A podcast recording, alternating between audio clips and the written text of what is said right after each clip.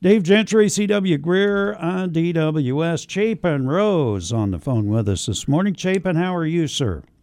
Hey guys, how's it going? We're good. Glad to have you with us. What do you think the president's up to with this cryptocurrency thing here? yeah, I I'm with you guys in the whole crypto deal. If I don't understand it, I don't. yeah, I don't. I don't play with it. So it's, well, yeah. It just looks to me like the president says, "Well, gee, we're not going to be able to pay to help defend this war or anything. Let's uh, cryptocurrency. There's an idea. Let's see if they'll take that." So.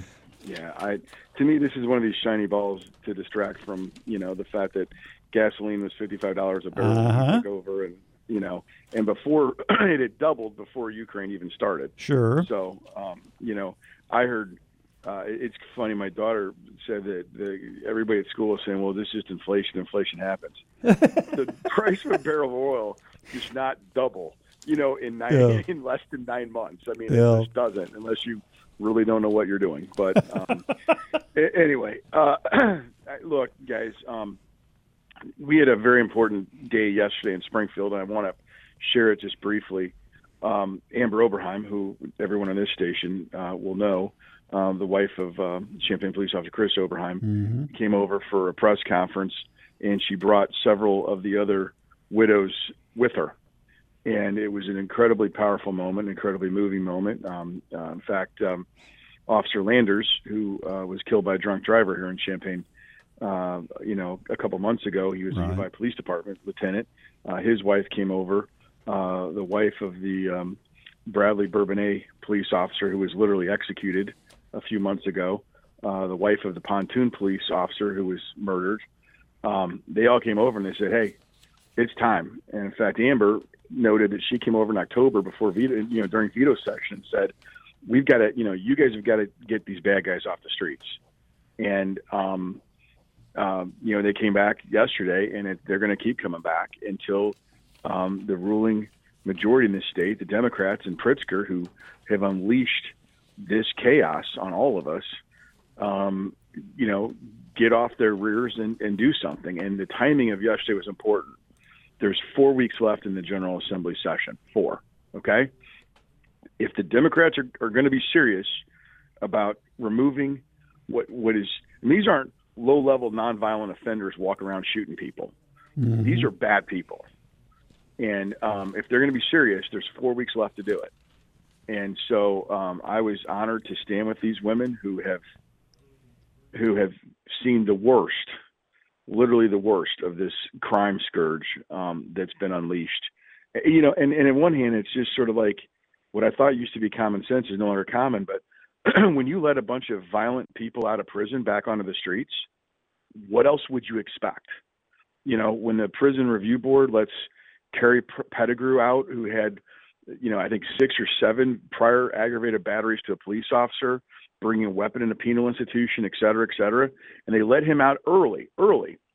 And two months after he gets out, he knocks off the Blue Star in Champaign, and then uh, ten minutes later shoots the clerk at the Circle K, allegedly.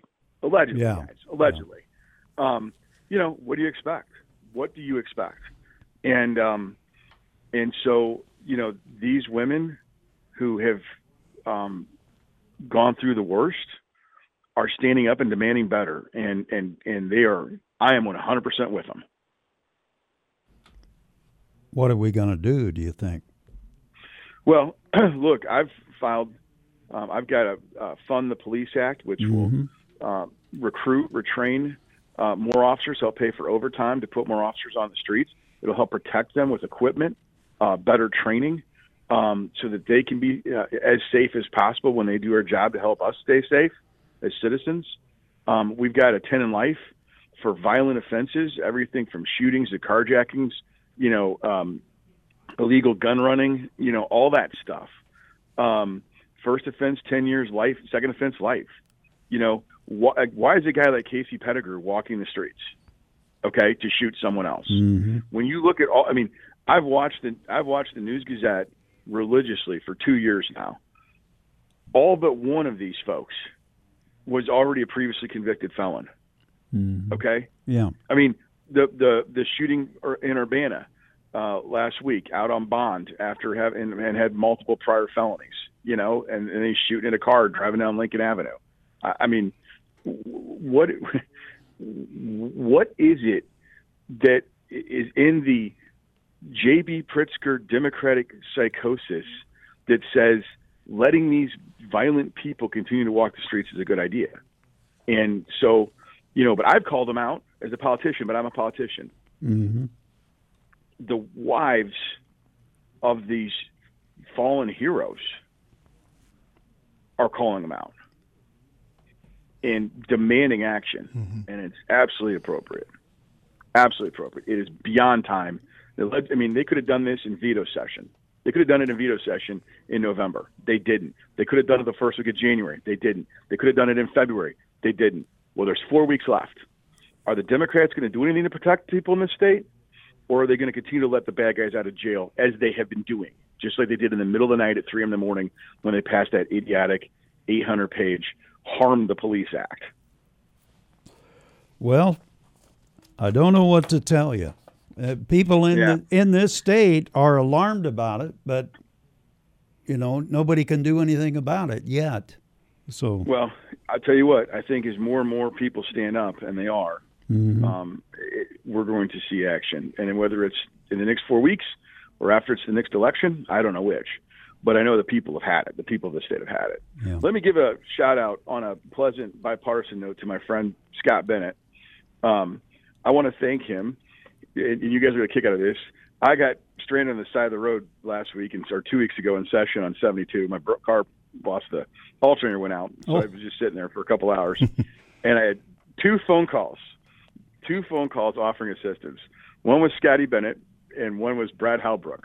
So I had the right and the left both offer to pull over and yeah, you give did. me a ride on to Springfield. But as it is, I, I, I, we took care of it and it was a good time. But I want to say thank you to, to Scott and to Brad both uh, for being nice guys and offering to give a, a guy down on his luck a ride. Well, so, if we can keep that kind of spirit going in Springfield, maybe we'll get something accomplished this year. Yeah.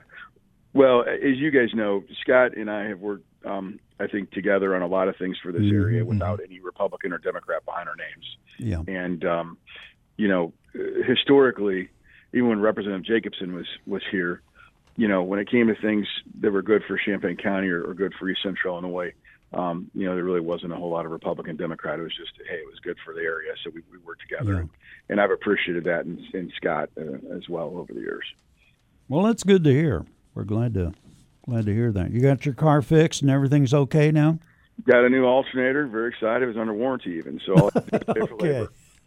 Yeah, yeah. Like I'd hate to see what it would have cost. The part would have cost, given uh, Joe Biden's inflation.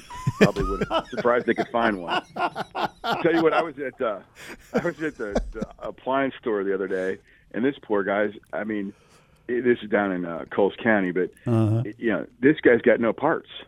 Yeah. I mean, his business is run off of service calls, and he can't provide service because he's got no parts. Mm-hmm. You know, something. this is crazy. Yeah. And um, you know, I just uh, I pray for the people of Ukraine.